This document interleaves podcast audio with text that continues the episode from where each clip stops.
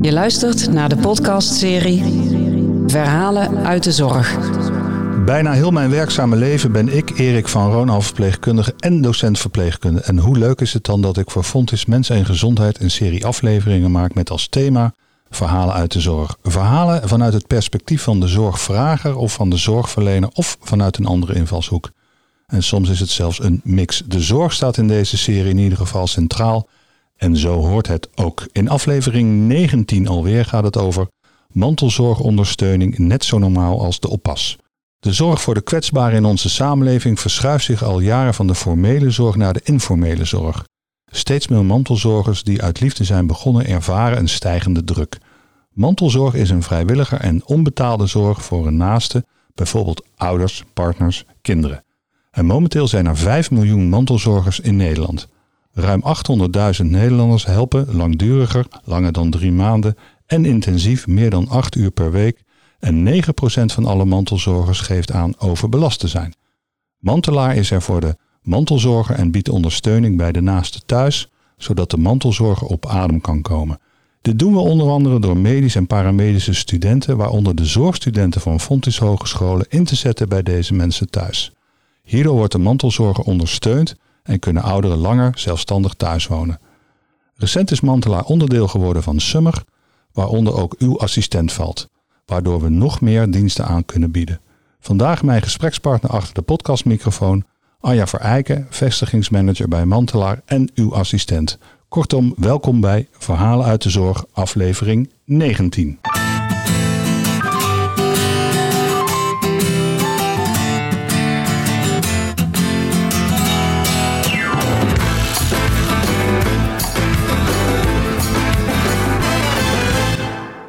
Welkom. Dankjewel. Leuk dat je er bent. Ja, vind ik ook. Ik had een, eh, een hele lap eh, tekst. En eh, één ding viel me al meteen op. Uh, hoe, tenminste, dat is mijn interpretatie. Ik ga nu even checken of dat waar is.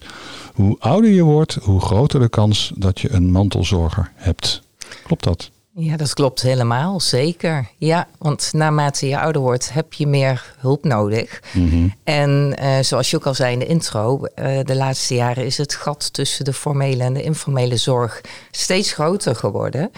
En um, ja, dat moet opgelost worden, die zorg. En dat komt op de schouders van uh, de mantelzorger. En Ja. die hebben we, zoals je zei, inmiddels heel veel in Nederland. En die willen we helpen. Ja, dat zijn gigantische getallen. Zeker. Ja, en vooral die, zeker. die laatste, dat laatste getal, die 9%, die door de mantelzorg te leveren overbelast Ja. is. Ja. Ervaart dat als overbelasting eh, met bijbehorende klachten? Ja, klopt. En dat is ehm schrijnend. Mhm. Ehm, op zich ehm, valt het wel te verklaren, want mantelzorg, ja, je hebt er niet voor gestudeerd.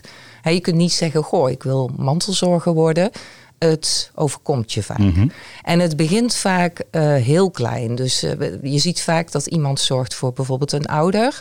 Dat is eigenlijk het meest. Dat zie je ook wel terug in de leeftijd van mantelzorgers. De meeste mantelzorgers zitten tussen de 45 en de 65 jaar. Waarbij je wel al kunt zien van er wordt waarschijnlijk gezorgd voor een ouder of een schoonouder.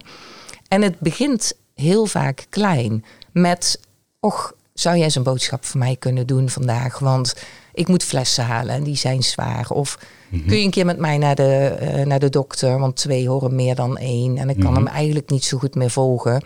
Het begint vaak zo en het breidt zich steeds meer uit. Dus op enig moment eh, ben je veel meer voor je naaste aan het zorgen dan, je, dan eigenlijk de bedoeling was. Mhm. En je moet dat blijven combineren met wat je daarvoor al deed. Dus dat kan zijn dat je zelf ook een gezin hebt, een baan, Mhm. ehm, je sociale bezigheden. Hè. Misschien wil je ook nog gewoon naar de sportschool.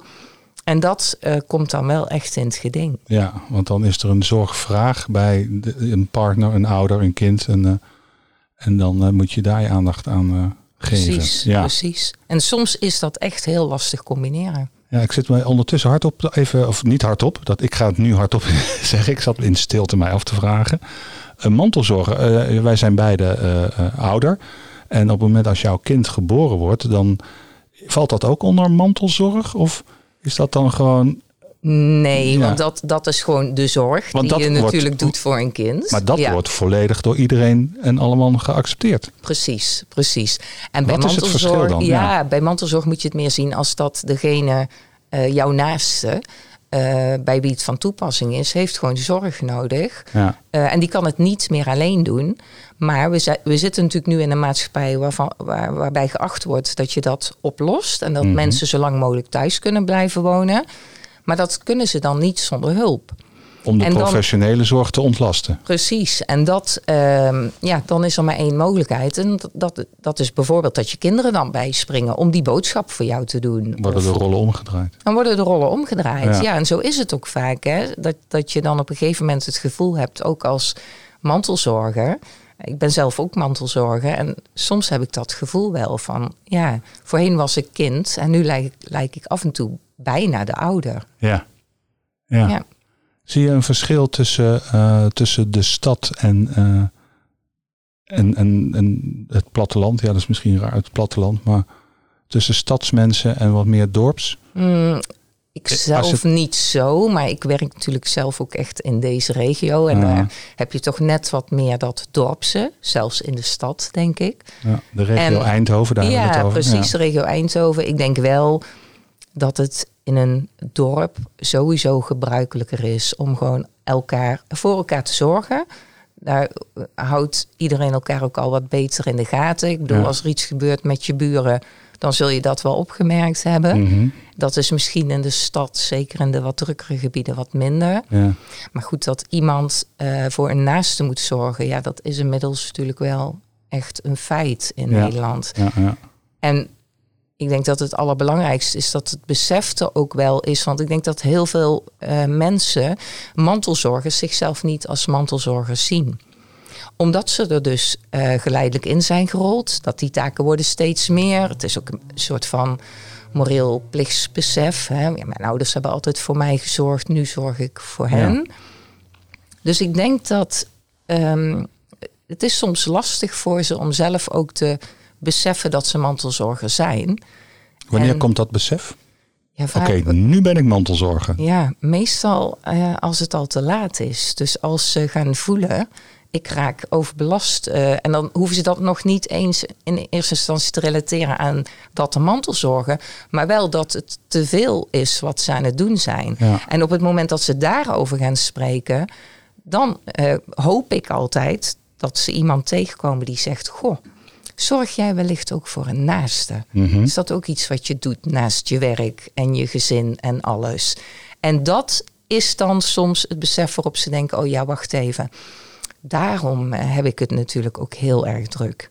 Ah ja, dus de organisatie waar jij voor werkt, die, die zou daar dus wel mogelijk een oplossing in kunnen bieden. Ja, zeker. En dan, Ja, en daar kunnen mensen dan echt mee geholpen zijn, omdat ze dan een deel van hun taken aan ons over kunnen laten. En Ja. gewoon even rust kunnen nemen. Want dat is gewoon het punt dat de boog staat altijd gespannen. Ja, en precies. ergens moet je kunnen zeggen of dat nu tijdens een vakantie is die je verdiend hebt. Of je wil gewoon een middag in de week even iets anders doen dan voor je ouder of je kind of je buurman zorgen. ja, Ja, daar kunnen wij eh, in springen. ja, ja, ja.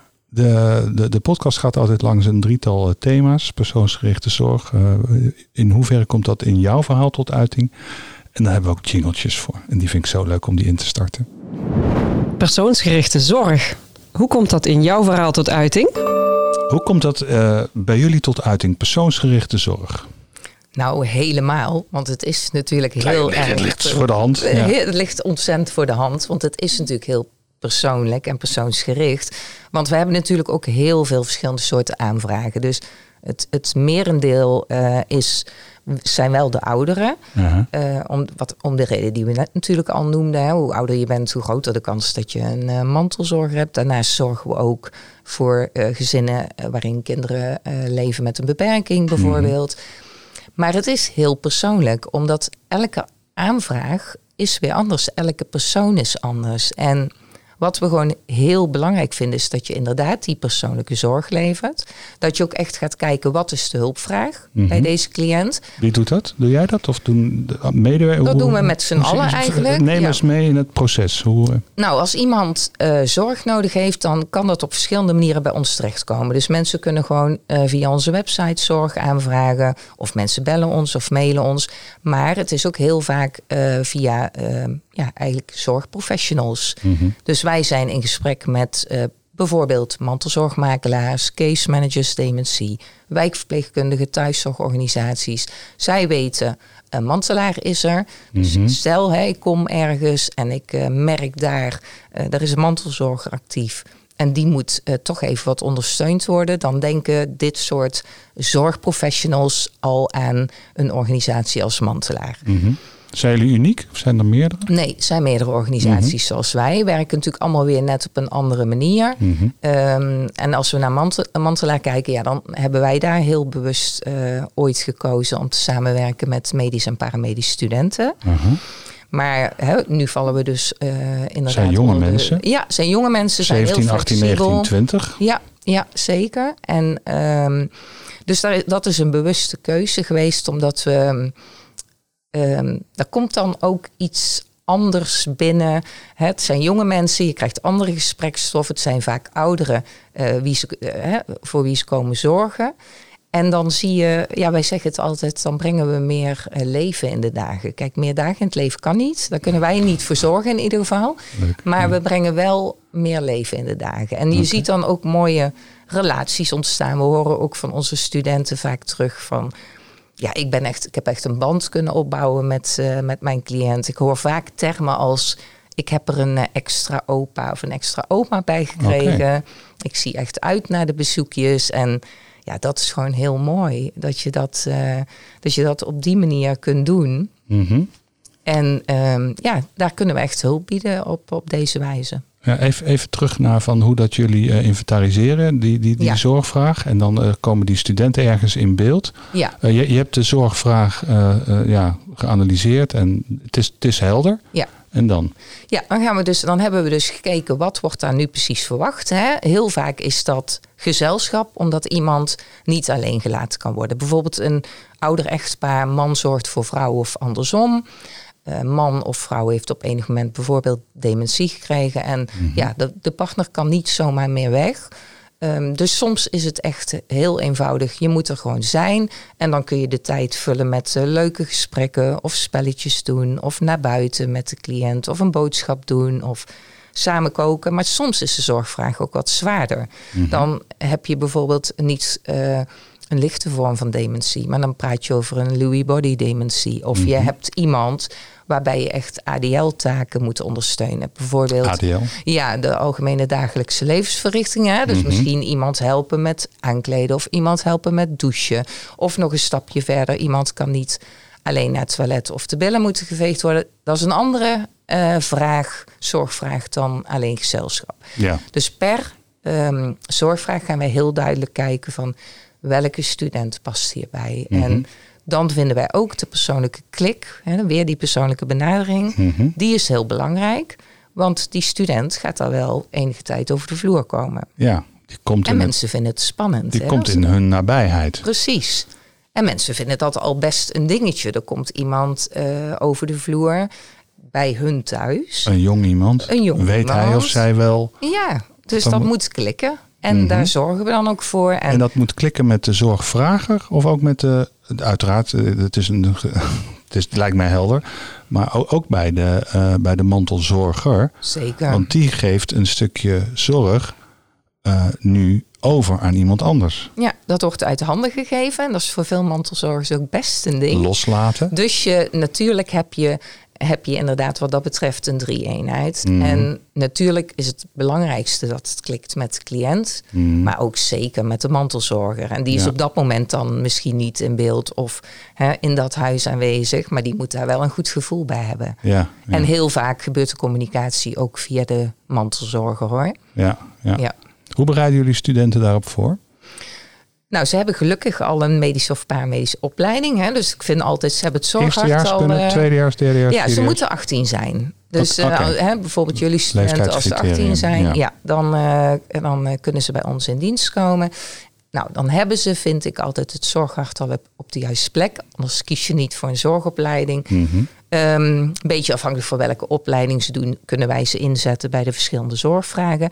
Maar bij ons komen ze ook nog ehm, eh, binnen een online omgeving, de Mantelaar Academy. Mhm. En daar bieden wij eh, modules aan eh, bijvoorbeeld op het gebied van dementie of bijvoorbeeld op het gebied van nachtzorg. En dus daarmee proberen we ze ook steeds bij te scholen. Ja. En we hebben sowieso, als ze bij ons in dienst komen, ook best een uitgebreide sollicitatieprocedure. Mm -hmm. Hoe ziet zo'n sollicitatieprocedure? Nou, dan moeten ze um, sowieso gesprekken. Ja, ja, en, ook, uh, en ook natuurlijk persoonlijke gesprekken, telefonisch en via, vaak via Zoom sinds mm -hmm. corona.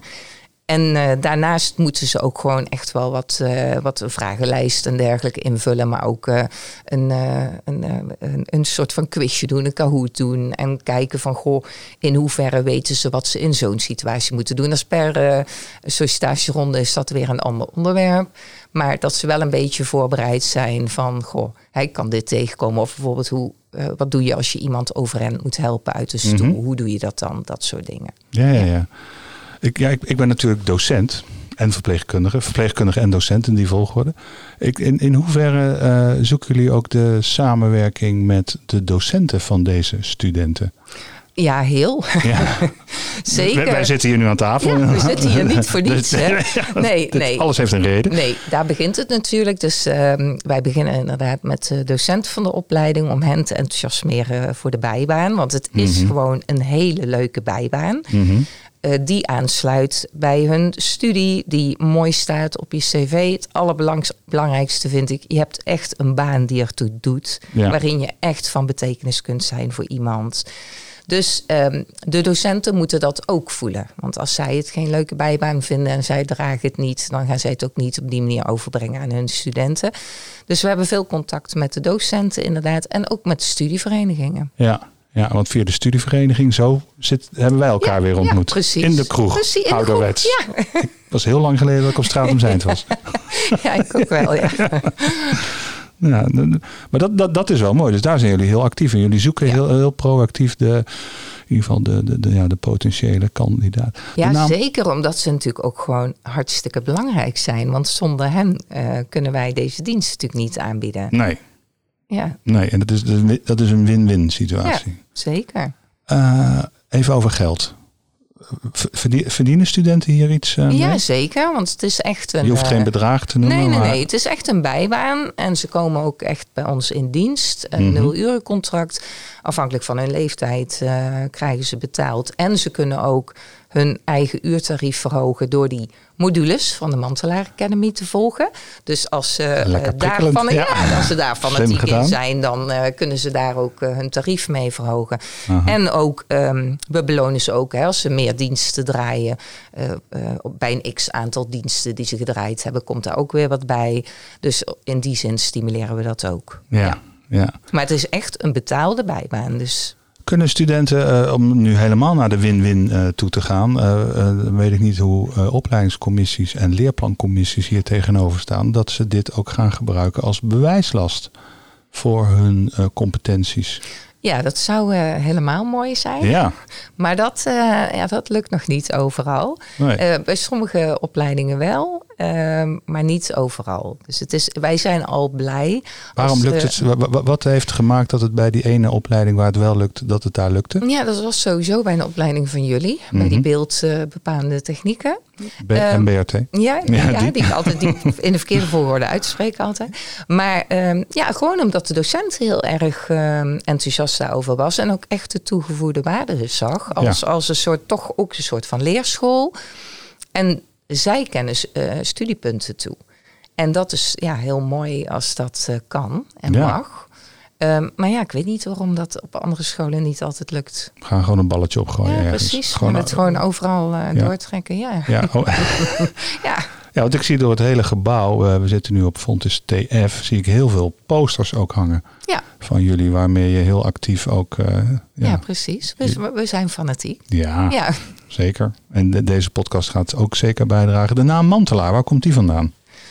Ja, verzonnen door uh, degene die toen de tijd Mantelaar uh, oprichtte. Wat natuurlijk ook heel mooi past bij mantelzorg. Hè? Mm -hmm. En wij noemen onze zorgstudenten die bij ons in dienst zijn ook de mantelaars. Mm -hmm.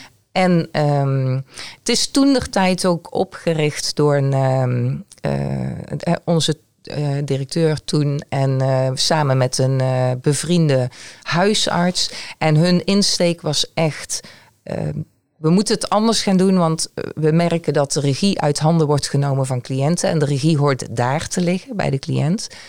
En er is veel te veel administratieve rompslomp die nu gebeurt rondom zorg. En ook dat moeten we overnemen. Dus het is eigenlijk een beetje uit idealisme toen destijds uh, opgericht.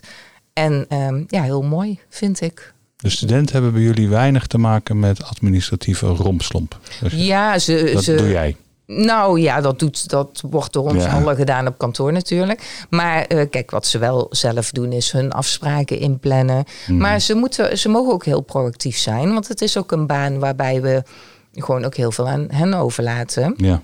Ze komen ook bij de cliënt thuis. En uh, kijk, zij bespreken ook gewoon dingen met die cliënt. Bijvoorbeeld wanneer ze weer langskomen of uh, welke dienst ze gaan draaien of wat dan ook. En dat vullen ze allemaal in ons systeem zelf in. Dus ja. het is een online omgeving waar ze op inloggen. Ja. Daar komen ook alle aanvragen voorbij. Als wij een aanvraag hebben, dan zien de studenten die in die online omgeving. En dan zien in principe, kijk, want studenten kunnen bij ons helemaal aangeven wat ze wel of niet willen doen. Kijk, er zijn studenten die alleen maar gezelschap willen bieden of spelletjes willen spelen of willen wandelen. En er zijn studenten die hun hand niet omdraaien voor billen vegen of douchen. Ja, ja, maar dat wil niet iedereen. Dus uh, studenten geven gewoon in ons systeem precies aan wat ze wel en wat ze niet willen doen. En daar zoeken jullie naar de match. Precies. En ja. in de aanvragen, kijk, als zij uh, uh, bepaalde dingen niet willen, dan zien zij die bewuste aanvragen ook niet. Oh, Oké, okay. jullie filteren van tevoren al. Dus helemaal geënt op. Dus echt Precies. Als je het hebt over persoonsgerichte zorg. Ja, ja daar, dat doen jullie al. Ja, oh, dat doen wij al. Oh, ja. mooi. Ja. Wauw. Uh, studenten komen enthousiast terug, hoorde ik jou uh, zojuist zeggen. Ik heb er een nieuwe opa en oma bij. Andersom? Ja, ook. Ja, heel mooi. Het, het is, Vertel ja. eens een mooi verhaal. Vertel eens een mooi verhaal. Och, die zijn er zoveel. Ja, wat ik, wat ik vaak ook hoor van de mantelzorger... is dat uh, de vader of de moeder voor wie de zorg is ingezet... echt uit kan zien mm-hmm. naar een bezoekje. En uh, ja, we krijgen, we krijgen wekelijks mooie verhalen... En ik heb een heel slecht geheugen. Maar uh, wat ik ook heel mooi vond... dat we een tijd terug... Um, was ook een cliënt waar onze zorgstudenten al uh, twee jaar of zo over de vloer kwamen. En die cliënt was helaas overleden. Maar dat uh, onze zorgstudenten helemaal betrokken werden bij dat overlijden. Ook bij de uitvaart waren en daar nog met naam werden genoemd. Want ze hadden zo'n grote betekenis gehad uh, op het leven, op de laatste jaren van het leven. En dat is gewoon wow. heel mooi om te horen. Ja. ja. Dus het is wel echt een wisselwerking. Want je ziet ook dat. Uh, dat raakt studenten ook. Ja, ja zeker. Raakt iedereen natuurlijk, hè? Als je, ja, ja. Bij een uitvaart. Ja, nou ja, een van jullie studenten zei ook eens tegen mij. Dat vond ik heel mooi. Ze zei. Uh, Studentverpleegkunde in dit geval dan. Ja, denk ik. ja. waarschijnlijk. Maar ze vertelde dat ze ook een bijbaan had in de horeca. En toen zei ze, maar ja, als ik dan naar huis fiets, dan ben ik gewoon klaar met werken. Mhm. En als ik naar huis fiets van mijn cliënt bij Mantelaar, heb ik altijd zo'n goed gevoel. Aha. Want dan voel ik echt van, oh, ik heb echt, echt weer iets voor hem kunnen betekenen. Ik heb het verschil gemaakt. Ja, ja. ja dat. En dat is wel heel mooi. Die bijbaan doet ertoe, dat zei je straks ook. Ja, die doet ertoe. Ja. En daar komt het uh, tot uiting. Ja, zeker. We hebben het nu allemaal over positieve dingen, ten, uh, dingen ten goede. Uh, er zijn ook dingen ten kwade, denk ik. Dat kan echt niet meer. Flus je maar. Wat kan echt niet meer? Dat een mantelzorg overbelast raakt. Ja. Dat kan echt niet meer. En daar proberen we alles aan te doen door uh, inderdaad die zorgprofessionals waar ik het net al eerder over had, om uh, die uh, allemaal te laten weten dat hulp er is en dat we zorg samen doen. En te voorkomen dat de mantelzorger dus inderdaad pas hulp vraagt als het eigenlijk als al te laat is. Ja. En um, dat is gewoon heel jammer. En dat moeten we gewoon zien te voorkomen. Want er is hulp, alleen de meeste mantelzorgers weten daar niet van. Mm-hmm. Want ook bijvoorbeeld hè, de meeste zorgverzekeraars, als je aanvullend verzekerd bent uh, bij een zorgverzekeraar, is de kans gewoon heel groot dat je respijtzorg vergoed krijgt. Maar als je dat niet weet, dan ga je daar ook niet naar kijken. En dat is ook iets wat een we. nieuw woord even, respijtzorg. Ja, dat is Die heb ik nog niet eerder horen vallen de afgelopen eh, 25 minuten. Dan Moet je even uitleggen. even uit. Ja. respijtzorg. Ja, respijtzorg is dus echt de vervangende mantelzorg. Maar waar mantelzorg vrijwillig en onbetaald is, is respijtzorg de vervangende mantelzorg die wel betaald is. En daar komen de zorgverzekeraars in beeld. Daar komen de zorgverzekeraars in beeld. Mhm. Omdat, eh, ja, doordat het steeds meer naar die informele zorg gaat, er gelukkig wel naar gekeken wordt. En als iemand dus aanvullend verzekerd is en je bent mantelzorger, dan is de kans heel groot dat je dat dus vergoed kunt krijgen. En dat is natuurlijk niet onbeperkt, maar ja, al ben je maar een x aantal dagdelen eh, eh, verzekerd van hulp. eh, ja, dat is heel mooi natuurlijk, omdat je het gewoon niet alleen hoeft te doen. En ik denk dat dat besef het allerbelangrijkste is, dat mensen gaan eh, begrijpen dat ze het niet alleen hoeven doen. Ja. Ja, want eh, er zit natuurlijk ook een, eh, voor die zorgverzekeraar is het ook een win-win. Want op het moment als die zorg, die, die mantelzorg overbelast en allerlei klachten krijgt en ook zorg, betaalde zorg moet gaan claimen, professionele zorg, dan Ja. ja. Dus daar is wel wat te halen. Maar het is altijd heel moeilijk bij zorgverzekeraars om preventief iets, in de brede zin van het woord, binnen de zorg, om iets te voorkomen, om dat dan vergoed te krijgen. Ja, Hoe kijkt de politiek daar tegenaan? Want die zijn natuurlijk, die zitten daar weer een stapje boven. Ja, ja, kijk, dat is natuurlijk lastig, dat stukje. En ook bij de zorgverzekeraars. Want zij hebben ook dat stukje respijtzorg. Wat dus inderdaad bij die aanvullende verzekering vergoed wordt. Ja, ja. Maar ook daar zien we toch weer de afgelopen jaren dat daar toch ook wel weer op beknibbeld wordt. En ja, dat maakt het voor ons en iedereen in de zorg denk ik ook wel lastig. Want je ziet heel goed aan wat jij net ook zegt. Is die mantelzorger overbelast? ja. dan kost het heel veel geld. En er zijn ook allemaal rekenmodellen voor hoeveel geld dat kost hè, Ja. als die informele zorg niet geleverd kan worden. Dus dat is zeker, daar, daar valt heel veel winst te behalen. En toch wordt daar niet altijd naar eh, gehandeld, helaas. Nee, we hebben meer mensen in de zorg nodig. Zeker de, de, de vergrijzing, de ontgroening, dat is, al, dat is al jarenlang bekend. Demografisch levert het probleem op. We hebben minder instroom van studenten. Hoe kunnen wij die studenten nou weer enthousiast maken voor dit vak? Hoe moeten ze allemaal bij de mantelaar gaan werken? Of hoe, hoe? Ja, bijvoorbeeld. Nou, daar Ja. kunnen we ze in Ja. ieder geval heel goed gebruiken. Nee, ja, kijk, dat is natuurlijk inderdaad wel een probleem. Ja, een lastig probleem, denk ik. Want Ja. hoe, en kijk, maar ook, ook dat wat, wat jij net vertelde. hè. Je werkt in de horeca of je werkt bij de mantelaar. Ja. Je gaat terug van, dat geeft mij een goed gevoel. En dat goede gevoel, dat zou veel meer benadrukt moeten worden. dat denk ik Want ook. zorg geven, ik, ja, ik, word zelf, ik ben zelf verpleegkundige in hart en nieren. Eh, dat, dat geeft inderdaad dat fijne gevoel. Ja, dat En dat- geeft energie. En dat, Ja. Maar het lastige is denk ik ook wel een beetje. Kijk, ik zit zelf ook al mijn hele leven in de zorg. Maar ehm, ja, ook door corona heeft het natuurlijk best wel een negatieve een klank gekregen. Ja, En ik- ja, precies. Dus ik denk dat we daar weer met z'n allen heel hard aan moeten trekken om dat, eh, om dat te veranderen. Omdat ze nu, kijk, ik denk als, als ik. Als wij nu aan, aan eh, jongeren van, van 18 vragen van wil je in de zorg werken en ze zeggen nee, waarom niet? Dan denk ik dat werkdruk genoemd zal worden, Mhm. te laag salaris. eh, dat Daar is- dat wordt aan gewerkt in ieder geval. ja, ja, maar dat is gewoon is een negatief beeld. Dus ik denk Ja. dat dat wel bijdraagt. En, en met name ook die werkdruk die we natuurlijk in coronatijd heel erg hebben zien toenemen. Ja. Het ging Maar alleen maar over werkdruk. Het ging alleen maar over werkdruk. Ja, ja. En eh, er zijn heel, nou goed, er, er zijn genoeg oplossingen. En aan het geld wordt ook gewerkt. Er zijn eh, CAO-onderhandelingen. En eh, nou goed, dat, dat gaat allemaal, komt, allemaal misschien. goed. Ja. Komt allemaal goed. Dus eigenlijk, ja, op het moment als jij nu als 17-jarige denkt, ik ga voor de zorg kiezen, het bedje is bijna gespreid. ja, nou, het zou wel heel mooi zijn, want we hebben Ja. ze keihard nodig. Ja, ja. Zeggen wij vanuit eigen belang ook misschien. Precies. Ja, ook. ja, ook. En het is belang van Ik- onze ik keek kinderen even in de spiegel, ik keek weer- in de spiegel, hè, Ja, ja. en die kinderen die jou. straks weer voor ons moeten gaan zorgen. Hè? Dus dat, daar willen we ze eigenlijk ook voor behoeden. Ja, precies. Ja. Of in ieder geval ze mantelzorgondersteuning bieden dan. Ja. Ja, we, we zijn al een half uurtje eh, bezig. Wat altijd een leuk item vind ik zelf als muziekliefhebber is... eh, ja, luister maar even. Muzikale zorgherinnering. Benieuwd naar jouw koppeling van een zorgmoment aan muziek? Of andersom, zoals jij wil. Zoals jij wil. Anja, jij hebt het woord. Ja. Je hebt iets leuks. Ik weet het al, maar vertel. Waarom? Ja, Hoezo? Leg uit. Iets, ik heb iets leuks. Ik heb eh, Gerard van Maasakkers gekozen met eh, een vrij nieuw nummer van hem, Koffie zetten.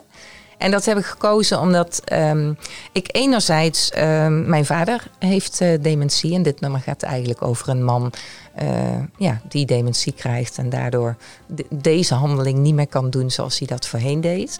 Um, omdat ik weet uit ervaring wat het is uh, om om te gaan met iemand met dementie. Maar ik vind het eigenlijk niet alleen gaan over dementie, maar eigenlijk gewoon over ouder worden in het algemeen. Mhm. Want je begint met inleveren. En de dingen die uh, voorheen allemaal routine leken en die je gewoon dagelijks deed, die worden langzaamaan steeds lastiger. En dan komt die hulpvraag.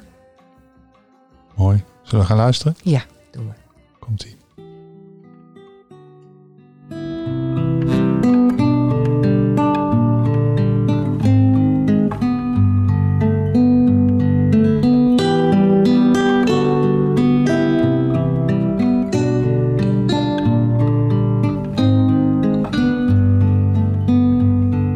Het huishouden deed hij nooit al te veel.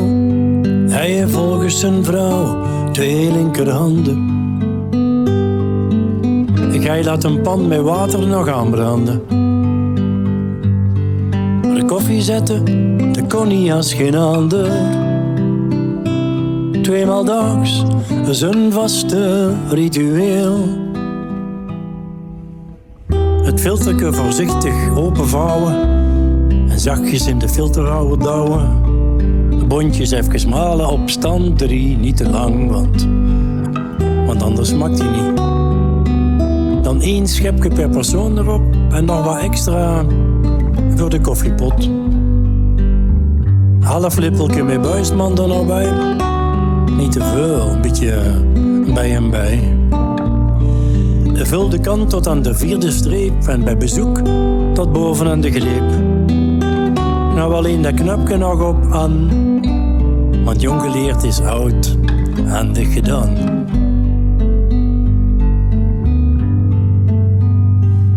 Tienduizend keren ging het zo van eigens. Ik het hem oneindig vaak zien doen. Maar nou een jaar of wat na zijn pensioen. Ik ga het niet zo handig meer als toen. Hij begint er moeite mee te krijgen. Het filterke voorzichtig dubbel vouwen. Of moet ik hem nou eerst onder water houden? Bondjes even malen op stand zeven. Maar waar is die meulen nou gebleven? Drie schepjes per persoon erop en nog wat extra voor de koffiepot. Een paar lepeltjes met buisman er nog bij. Niet te veel, beetje bij en bij. Kokend water in de glazen kan. Vult hem af tot net onder de rand. Waar hebben ze dat knapje nou gelaten? Zo staat hij hardop in zijn eigen te praten. Ze weet wel dat ze dan niet moet gaan klagen. Hij vindt het zelf al meer als erg genoeg. Ze zag dat hij het amper nog verdroeg. De laatste keer dat ze lukt het aan hem vroeg. De vent van ooit is langzaam aan het vervagen.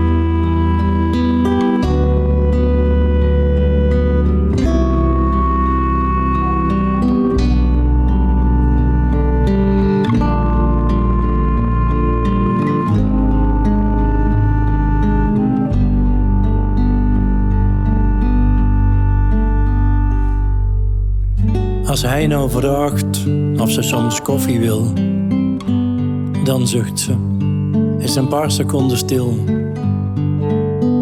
En dan zegt ze zachtjes: Nee, doe mij maar liever thee. En dan, een paar tranen later: Nee, weet je wat, mijn lieveke? Doe mij maar water. Water. Heerlijk accent. Meestal draai ik hem wat eerder weg, maar eh, Gerard zal het niet eh, erg vinden dat we hem helemaal hebben gedraaid. Van zijn nieuwste album. Ja, precies. Eh, de titel van het album, heb je die Volgens zo mij paraat? even weer. Ik dacht even weer. even weer? Ja. Daar Eerlijk bekennen Daar hem weer. Even ja. weer. Ja, Als ja zal hem hebben. Zal hem hebben heet zijn theatershow. Oh ja, zal hem hebben. Ja, zal hem hebben. Ja. Ja. Dus eh, Ach ja, ik woon inmiddels ook al vrij lang in Brabant dat ik mensen begreep. Ik heb wel een leuk verhaal trouwens, schiet in één keer te binnen. Ik ben begonnen op de afdeling neurologie als hagenees. En toen kwam er een eh, patiënt eh, eh, naar me toe in het ziekenhuis, het oude Sint-Jozef ziekenhuis. En die zei, heb jij nee box voor mij, dan krijg je van mij een stukje kwatta. En toen had je Google Translate nog niet, hè? oh, dat zal best even, even zoeken zijn Dat was even zoeken voor mij, Ja. van wat bedoelt hij nou precies? Ja, maar het, precies. het is uiteindelijk gelukt. Dus, Ja, ja. Zijn er nog eh, belangrijke dingen die er nog niet gezegd zijn en die nog zeker gezegd moeten worden? Je hebt een lijstje voor je liggen.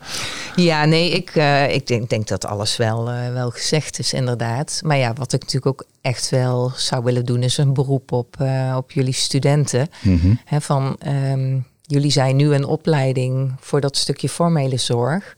En sla met ons die brug naar de informele zorg, want daar ben je keihard nodig. Ja, En ehm, in een bijbaan die er echt toe doet. Ja, en het is een win-win. en het is een win-win. Ja. Ja. Ja, zeker. Dat zijn hele mooie woorden om mee af te sluiten, denk ik. Het is een win-win. Anja, ja. dankjewel dat je er was. Graag gedaan, Dank voor jouw leuk. verhaal. Ja, en eh, nou, tot een volgende. Zeker. Dank voor het luisteren.